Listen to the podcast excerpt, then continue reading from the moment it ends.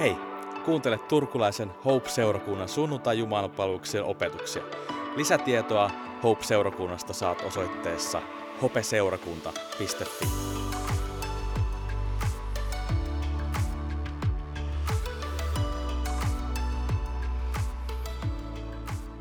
Melkein pitäisi aloittaa sanomalla sellainen niin kuin vanha klisee, jota olen, olen tota, välttänyt sanomasta teini-ikäisessä tai oikeastaan aina. Ja se on se, että kun on kirkkoon tullut, niin siellä on ollut joku sanomassa, että Jumalan rauhaa. Mutta mut jos ajatellaan, että, että mitä se sana niin tällä viikolla on tarkoittanut, niin sehän on älyttömän voimallinen niin tervehdys. Sä toivotat toiselle, että, että, että Jumalan antamaa rauhaa sulle. Ja tässä tilanteessa me voidaan sitä toivottaa myös ihan Ukrainalle ja Eurooppaan että Jumalan rauhaa. Joten sanotaanko yhdessä kaikki, että Jumalan rauhaa kolmosella. Yksi, kaksi, kolme. Jumalan rauhaa. Vau. Wow. Tässähän tulee ihan sellainen fiilis, että me ollaan kohta helluntai seurakunnassa. vitsi, vitsi. Rauhaa heillekin siis. Ja teille, jotka ehkä koette olevan helluntalaisia. Tota, ennen kuin mennään tämän päivän teemoihin ja, ja opetukseen, niin Jopi vähän mainitsi uutisista, mutta mä vielä kertaan jotain sellaista, mitä, mitä me ollaan uumoiltu nyt tämän kevään ajaksi seurakunnan toimintaan. Te, jotka olette käynyt katsoa nettisivuja tai äh, somea tai sulle on tullut seurakunnan lehti, niin olette huomannut, että siellä on neljä hopen sunnuntaita vaan keväälle. Tämä päivä sitten kolmas neljättä, 15 viidettä ja viides kuudetta. Siellä lehdessä on väärä päivämäärä, siitä mulle mainittu. Kuudes kuudetta on maanantai-päivä. Mutta siis Hopen sunnuntaita täällä Linnateatterissa tulee olemaan nämä. Ja se, mitä tapahtuu näiden sunnuntaiden välillä, tai toivottavasti tapahtuu, on se, että me ollaan etsimässä – kuumeisesti sellaista tilaa, joka me voitaisiin vuokrata, joka olisi meillä 247 käytettävissä, vähintään nyt ehkä seuraavan vuoden ajan. Ja, ja tota, näissä tiloissa me pystyttäisiin järjestämään tällaisia pienempiä kokoontumisia sunnuntaisin niin, että niitä olisi useampi. Eli meillä saattaisi olla kahdesta tai kolmesta, jopa neljään mahdollisuus järjestää tällaisia pienempiä tilanteita. Ne ei ole niin siinä mielessä Jumalan palveluksessa, johon me tullaan tähän korostaa tämä teatteri vähän sitä, että täällä käydään lavalla ja sitten ihmiset seuraa sieltä. Nämä tilanteet olisivat sellaisia, missä jokainen voisi vähän tuoda jotain mukanaan ja tuoda siihen yhteiseen niin kokoontumiseen. Joskus se voi olla vain omat kuulumiset ja omat rukousaiheet niihin liittyen. Joskus se voi olla sitä, että sä rukoilet siellä jonkun puolesta tai rohkaiset jotain tai, tai ihan tällaista niin kanssakäymistä ja keskustelua. Ja tällaiseen juttuun me nyt yritetään etsiä tilaa ja sitten se, mikä me nyt nähdään myös seurakuntana tärkeänä just tässä ajassa ja tämän ajan keskellä on se, että me voitaisiin jollain tavalla päästä yhteisöllisesti rukoilemaan yhdessä. Tämä Ukrainan tilanne varmasti niin kutsuu meitä siihen, että me voitaisiin yhdessä seurakuntana rukoilla, eikä vain Ukrainan puolesta, vaan tämän kaupungin puolesta ja, ja, ja mitä sitten Ukrainan kriisistä ja sodasta vielä seuraa myös niin kuin täällä. Että todennäköisesti kuitenkin on, että tänne myös pakolaisvirtoja jossain vaiheessa saapuu. Ja me haluttaisiin tälle luoda tila ja paikka. Ja myös sen lisäksi, että me voitaisiin kokoontua yhteen sunnuntaisin, kokoontua yhteen rukoille, niin, niin sitten, että me voitaisiin rakentaa yhteyttä ja yhteisöllisyyttä niin kuin tällaisen ajan jälkeen, että kaksi vuotta me ei ole pystytty kokoontua kunnolla normaaleissa oloissa yhteen. Se on pitkä aika ja se on vaikuttanut monen elämään tosi isosti. Ja me tarvitaan aikaa yhdessä. Me tarvitaan sitä, että me voidaan rohkaista tois, toisiamme ja rakentua toistemme uskosta. Ja se, miksi mä sanon näistä uutisista nyt tässä vaiheessa ilman, että meillä on mitään konkreettista, on se, että hei, rukoilkaa, että Jumala avaisi ovet. Me ollaan kahta paikkaa oltu jo niin kuin haluamassa ja, ja päästy lähellekin neuvotteluissa vuokrasopimuksen tekemisestä, mutta siellä on ongelmana ollut se, että, että meidän tyyppisissä jutuissa nyt sattuu olemaan musiikkia, vaikka ei ole rumpuja, ollaan alleviivattu, että meillä ei tule ole mitään sähköistä rumpuräminä siellä, vaan että, että mies ja kitara tai piano ja laulu ja sen tyyppistä yhteislaulua, niin, niin ne on koettu sitten kuitenkin hankalaksi, koska näissä tiloissa yläkerroksissa on asuinhuoneistoja. Et, et Jumala nyt avaisi vaan meille oikeat ovet ja, ja johdattaisi meitä nyt oikealla tavalla tässä, tässä tilanteessa. Ne, jotka ei tiedä, niin me ollaan siis seurakuntana lähdetty väistötiloihin syyskuussa ja 25. päivä tammikuuta tehtiin seurakunnan kokouksessa päätös, jossa päätettiin myydä Tuureporin katu 10 tonttia sillä oleva kiinteistö ja, ja tota, tota, tota, tämä on tätä, missä ollaan tällä hetkellä. Yes. Okei, mennään päiväaiheeseen. Monet varmaan tietää, että mä olin sairaslomalla. Mä oon tänään itse kolmatta päivää töissä, takaisin töissä sairasloman jälkeen. Mulla on selkävaivat vaivannut ja sieltä on löytynyt välilevyn pullistumaa ja, ja nyt ne rupeaa helpottaa, mutta tota, ää, sairasloman aika oli sitten tietysti olympialaisten lisäksi, ehti tekemään muutakin ja, ja, ja seuraamaan asioita ja mä kuuntelin yhtä podcastia, ihan viimeisten viikkojen aikana ja siellä puhuttiin, siinä podcastissa puhuttiin herätyksestä ja uudistumisesta ja oikeastaan pohjateema tälle tota, podcastille oli tällainen niin opetuslapseus. Ja mä ajattelin tänään puhua opetuslapseudesta, mutta jos me ajatellaan sitä sanaa, niin eikö se ole vähän outo? Opetuslapsi.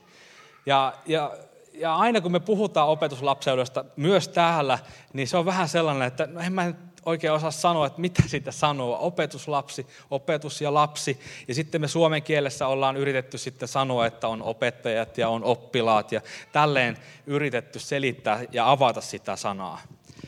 Ja, ja kuitenkin, jos me ajatellaan, että opetuslapsi on yhtä kuin oppilas, niin me vähän mennään huk- niin osutaan harhaan siinä, että mitä opetuslapsi sanana tarkoitti ensimmäisen vuosisadan ihmisille sellaisessa maailmankolkassa kuin Palestiina. Ja tästä mä haluaisin tänään puhua, koska heille tämä sana merkitsi paljon enemmän ja tuli paljon konkreettisemmaksi kuin 2022 vuonna Suomen Turussa. Nimittäin, jos me ajatellaan sen ajan kulttuuria, se oli rappiininen kulttuuri siellä. Rapit oli niitä, jotka opetti vanhaa testamenttia ja opetti ihmisiä.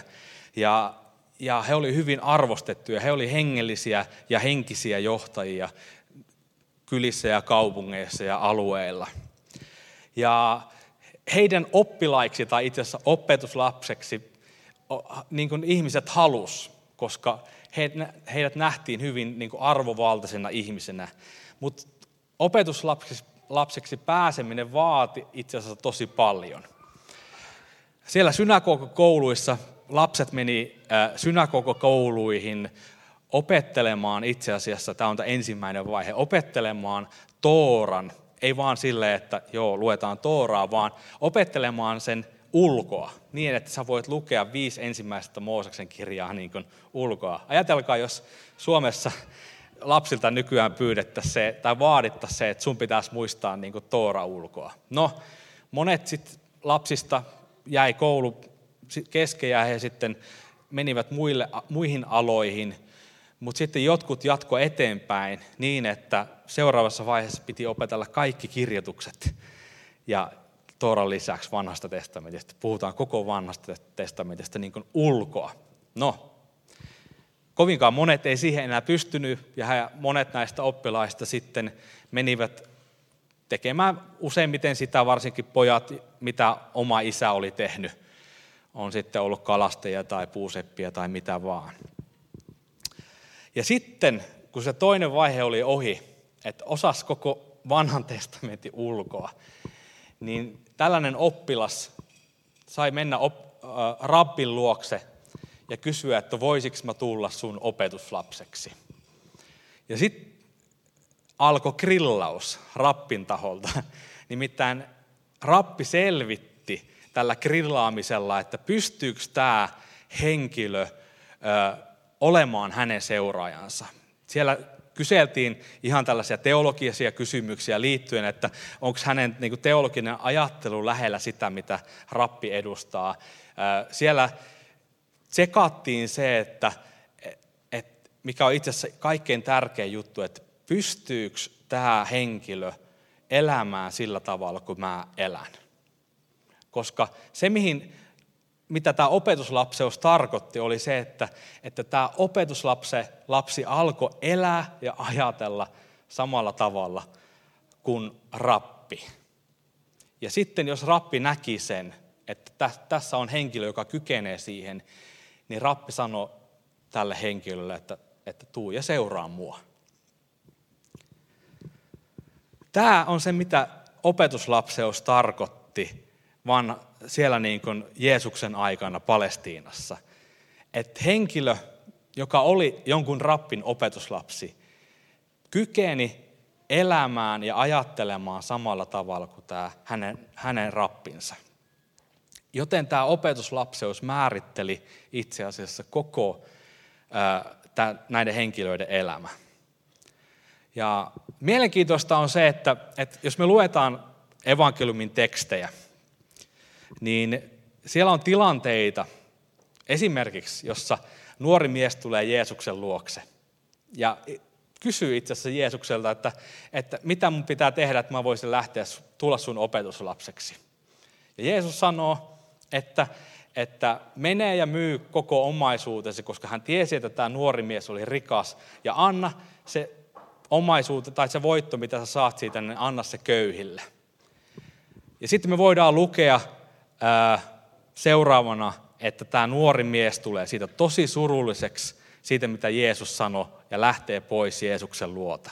Hän ajatteli, että, että hän voisi, hänestä olisi Jeesuksen seuraajaksi.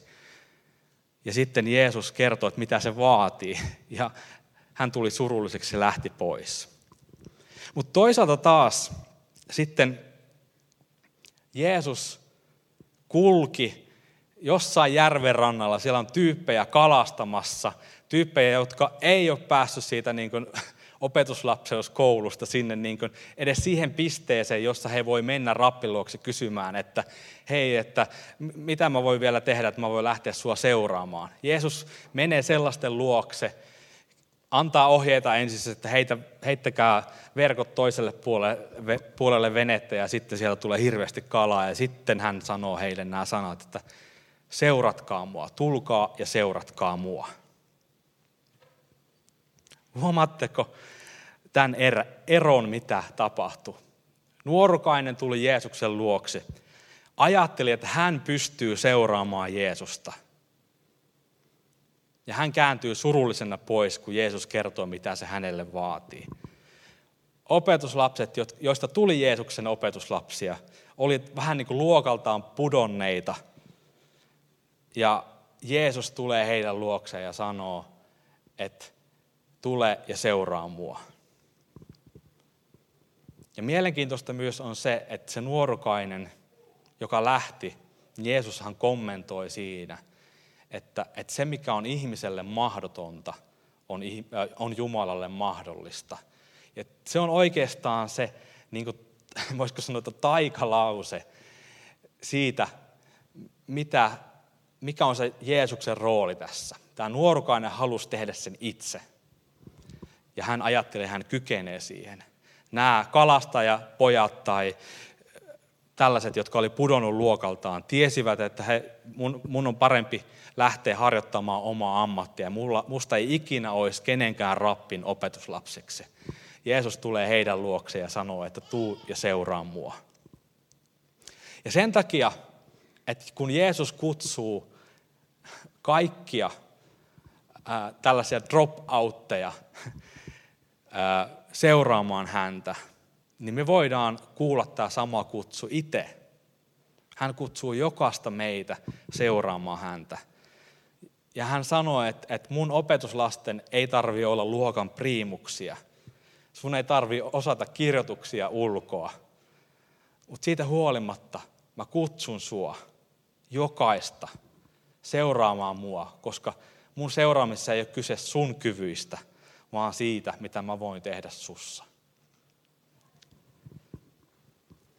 Ja jotenkin raamattu niin kuin hu, niin kuin tälleen sarkastisesti voisi sanoa, niin, niin alleviivaa sitä, että kuka tahansa voi tulla Jeesuksen opetuslapseksi ja lähteä seuraamaan Jeesusta. Apostolien tekojen ensimmäisessä luvussa siellä on tilanne, kun Jeesus nousee taivaaseen ja, ja tavallaan siinä on se vuosiluokka niin kuin valmistuu. Ja, ja sitten me voidaan lukea apostolien tekojen sieltä lop, ensimmäisellä luvun loppupuolelta, että ne opetuslapset jää vaan seisomaan hölmistyneenä sinne katsomaan taivaalle. Sinne se nyt meni. Että et mitäs, mitäs nyt? Ja sitten niin kuin ensimmäinen, mitä Jumala pitää siinäkin tilanteessa tehdä, on se, että hän lähettää enkelinsä sanomaan, että hei, että, eikö Jeesus sanonut teille, että palatkaa sinne Jerusalemiin? Ja sitten nämä hölmistyneet on silleen, että aivan, joo, mennään sinne Jerusalemiin ja katsotaan sitten, mitä tulee. Tämä jotenkin alleviivaa sitä, että meidän ei tarvi olla millään tavalla valmiita ja jotenkin priimuksia tai jotenkin itse kykeneviä, vaan se, mitä tässä on tärkeintä, on se, että Jeesus kutsuu meitä ja itse asiassa antaa meille voima seurata häntä. Eli Jeesus kutsuu meitä tulemaan, ei vaan, äh, sanotaanko näin, et, tai kelaan vähän taaksepäin, että et me voidaan monesti ajatella näin, että, että on tärkeintä, että Jeesus on mun sydämessäni. Että et vähän niin kuin, että Jeesus olisi mulle vaan sellainen niin kuin, tärkeä lisuke siinä, että iäisyysasiat on niin kuin kunnossa. Mutta Jeesus, kun me luetaan hänen sanojaan evankeliumeissa, niin siellä on tämä rappin kutsu opetuslapsille ja ihmisille, että tule ja seuraa minua. Ja silloin puhutaan siitä, että, että me annetaan kuninkuus elämässämme hänelle.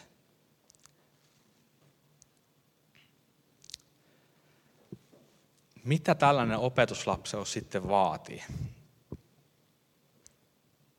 Tälle vapaiden suuntien seurakunnassa niin me ei oikein uskalleta sanoa Jeesuksen äidistä yhtään mitään, Mariasta, koska meillä on tämä protestanttinen historia ja, ja useimmiten niin me skipataan kaikki sellaiset asiat siihen liittyen, koska se tuntuu meistä vaikealta. Mutta nyt mä nostan sellaisen asian Mariasta esiin, mikä ehkä me voidaan kaikki hyväksyä, koska se on niin yksinkertainen ja simppeli juttu.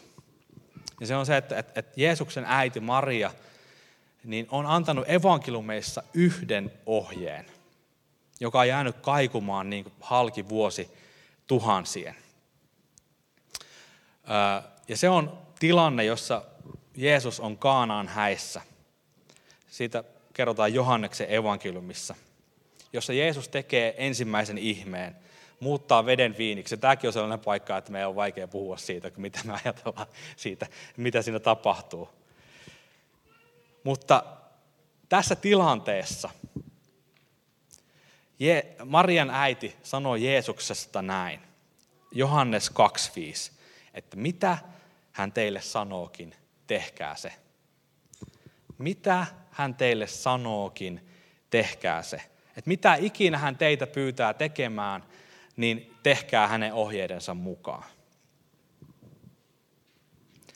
Ja jos mä ajattelen mun omaa elämää ja, ja sitä, ää, miten usko tuli mulle henkilökohtaiseksi, niin itse asiassa tämä Marian ohje on se, mitä mä halunnut, miten mä oon halunnut toimia suhteessa Jeesukseen.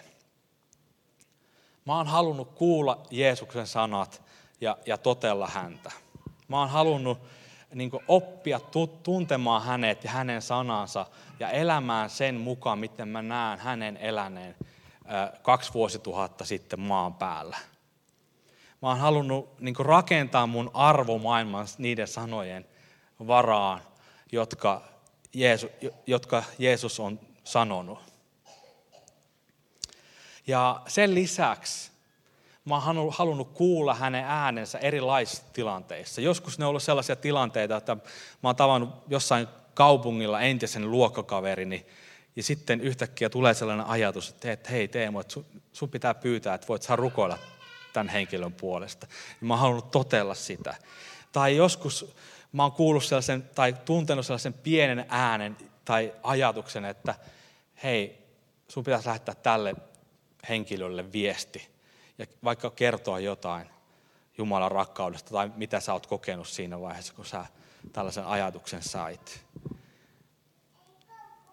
Jotenkin tällä tavoin mä oon halunnut niin rakentaa elämäni seuraamaan mun rappia. Tietäen, että, että mä olisin todennäköisesti ollut se dropout ja ihan kirjaimellisesti oli, olisinkin ollut, jos tietäisit, että miten mä peruskouluni kävin. Se on toinen tarina. Mutta äh, että et musta ei itsestäni olisi tähän. Mutta Jeesus sanoo ne kuuluisat sanat, että se mikä on ihmiselle mahdotonta, on, on Jumalalle mahdollista. Ja tällaiseen elämään meitä kutsutaan tänään. Elämään se meidän usko todeksi. Me ollaan, niin kuin sanoin jo aikaisemmin, niin keskitytty pitkään siihen kysymykseen, että missä vietät iäisyytesi. Niin Jeesukselle kysymys on aina ollut se, että saako hän olla sun kuninkaasi. Ja siksi hän sanoo meille, että tuu ja seuraa mua. Hän ei ole joku lisuke, joka me voidaan saada sydämeemme mahdollistamaan se, mitä me tavoitellaan meidän elämässä. Hän on Herra. Ja sen todistaa myös Jeesuksen äidin sanat. Mitä hän teille sanookin, tehkää se. Jos me ajatellaan viimeistä kahta vuotta, niin jos se jotain on meille opettanut, niin se on opettanut sen, että me ei voida oikeastaan ennustaa tulevaisuutta.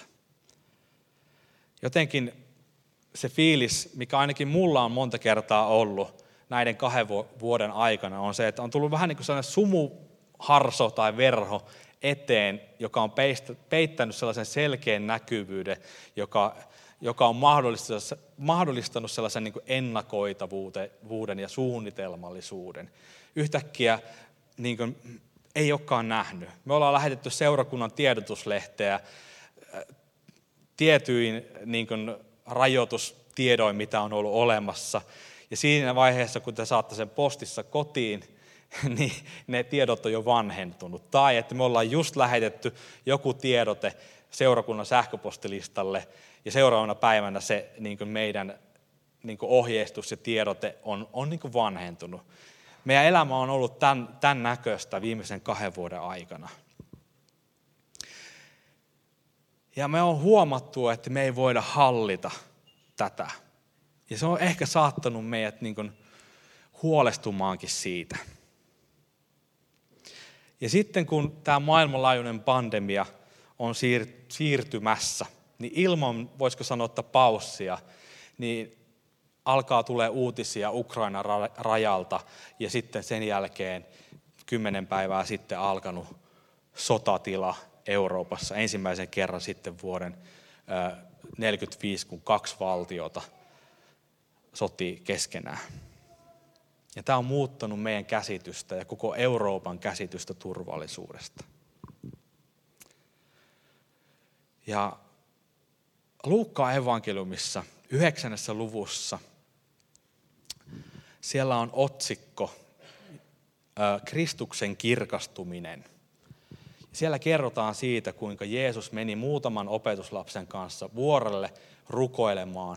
Ja yhtäkkiä siellä vuorella ilmestyikin Jeesuksen seuraan Elia ja Mooses. Tämä on niin hyvin hämärän tyyppinen tilanne, mitä siellä tapahtuu. Ja, ja opetuslapset menee sellaisen niin unen kaltaiseen tilanteeseen. Ja siellä Mooses ja Elia sitten keskustelee Jeesuksen kanssa.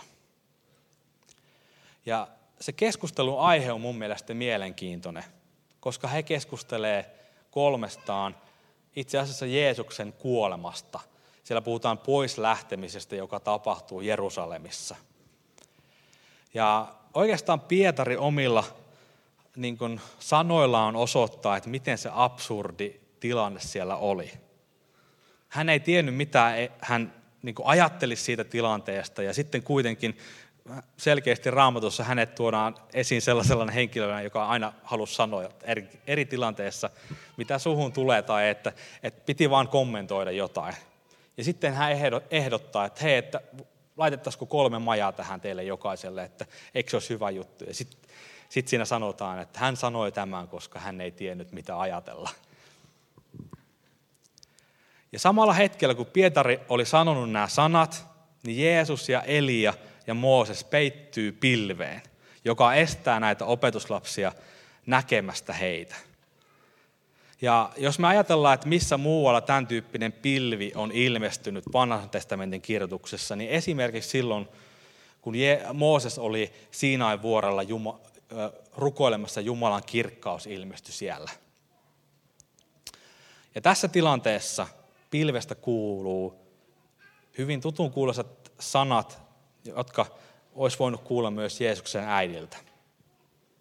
Siellä kuuluu isän sanat, isän ääni. Tämä on minun poikani, minun valittuni, kuulkaa häntä.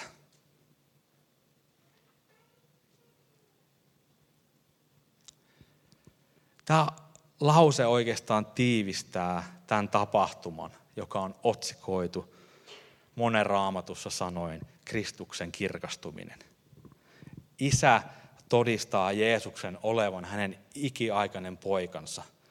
Ja tämä pilvi todistaa Jumalan läsnäolosta. Ja sitten sieltä kuuluu se ääni, että tämä on minun poikani, minun valittuni, kuulkaa häntä. Ja tämä kuulkaa ja totelkaa niin on sellainen sana, joka raamatussa tulee jatkuvasti esiin tilanteessa, jossa Jumala kutsuu ihmisiä seuraamaan häntä tai Jeesusta. Viides, viides Mooseksen kirja, luku 6 ja 4, siellä on tämä juutalaisten uskon tunnustus, jota sanotaan hebreaksi, mä en osaa sanoa sitä hyvin, mutta shema.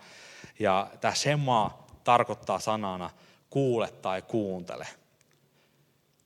Ja se jatkuu, kuule tai kuuntele Israel.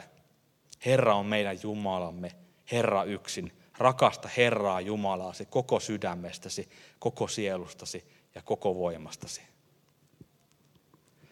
Eli kun Jumala puhuu opetuslapsille Kristuksesta siellä vuorella, niin hän kutsui heitä tällaiseen shema henkiseen elämään. Että hei, tämä on mun poikani, tämä on mun valittu. Shema, kuulkaa häntä ja totelkaa häntä, seuratkaa häntä. Kuule, kuuntele, rakasta koko sydämestäsi, koko sielustasi ja koko voimastasi. Ja opetuslapset pelästy tuossa tilanteessa, koska he eivät pystyneet näkemään Jeesusta ja hänen seuroettaan. Ja siinä mielessä tässä heidän tilanteessa on samankaltaisuutta kuin meidän het- nykyhetkessä. Me ei voida nähdä kaikkea. Se on aivan kuin tällaisen pilviverhon takana se, mitä tulevaisuus on tuomassa. Me ei nähdä selkeästi. Se on vienyt meiltä hallinnan tunteen, niin kuin se vei opetuslapsilta. Mutta sanat, jotka Jeesuksen jotka, jotka kuuluu Jeesuksen opetuslapsille sieltä pilvestä, riittää myös meille. Että tämä on mun poika, kuulkaa häntä. Ja myös se, että tämä tilanne opettaa niin kuin aika kauniillakin tavalla se, että kärsimys ja, ja ilo voi kulkea käsikkäin. Jeesus keskusteli siellä Elian ja Mooseksen kanssa siinä kirkkaudessa – hänen ristin kuolemastaan. Eli kirkkaus ja risti ei jotenkin sulle toisiaan pois. Ne, ne kulkee käsikkäin. Ja tässä ajassa, missä me eletään nyt, kärsimys ja Jumalan läsnäolo voi kulkea myös käsikkäin. Tämä on minun poikani, kuunnelkaa häntä.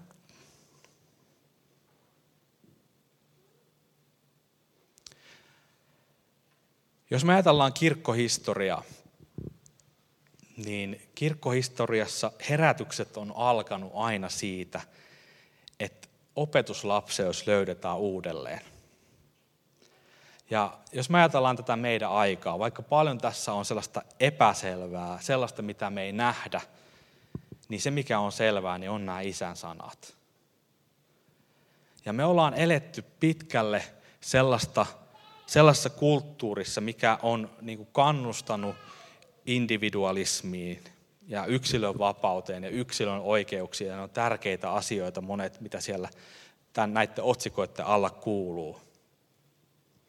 Mutta samalla ne on rohkaissut meitä pitämään niin kuin hallintavallan omasta elämästämme ja itsellään.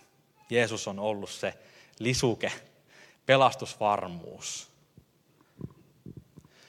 Mutta ainakin mulle tämä kaksi vuotta on ollut kutsu, kutsua seurata Jeesusta.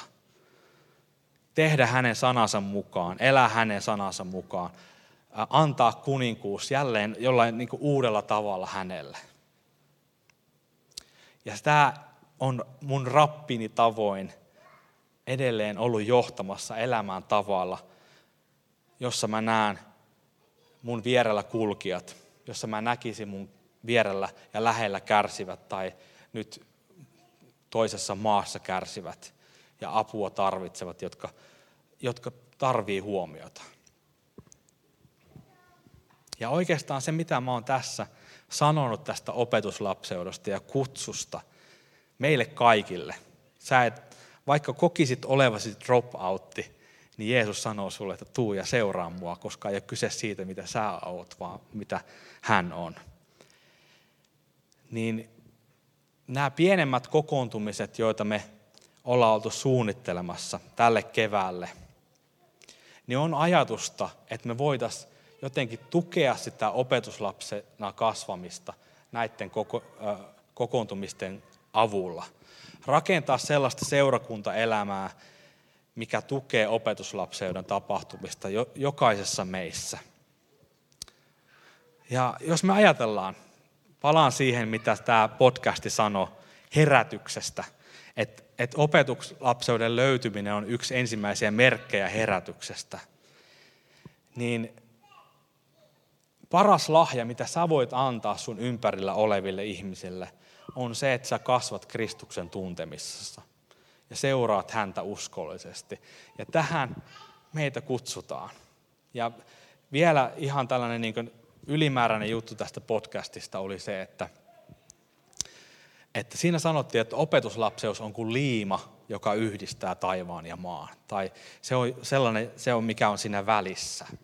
Uskollisuus Jumalalle.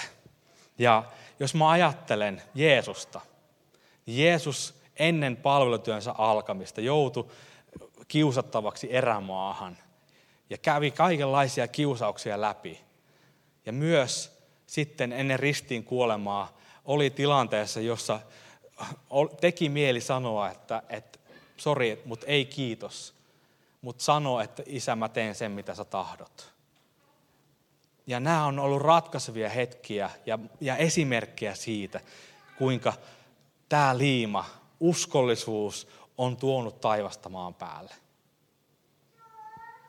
Ja tällaiseen uskollisuuteen, jota rappimme osoitti isää kohtaan, niin meidät on kutsuttu. Paras lahja, mitä sä voit antaa, sun puolisolle, sun lapselle, sun ystäville, sun työtovereille on kasvaa Kristuksen tuntemuksessa ja opetuslapseudessa.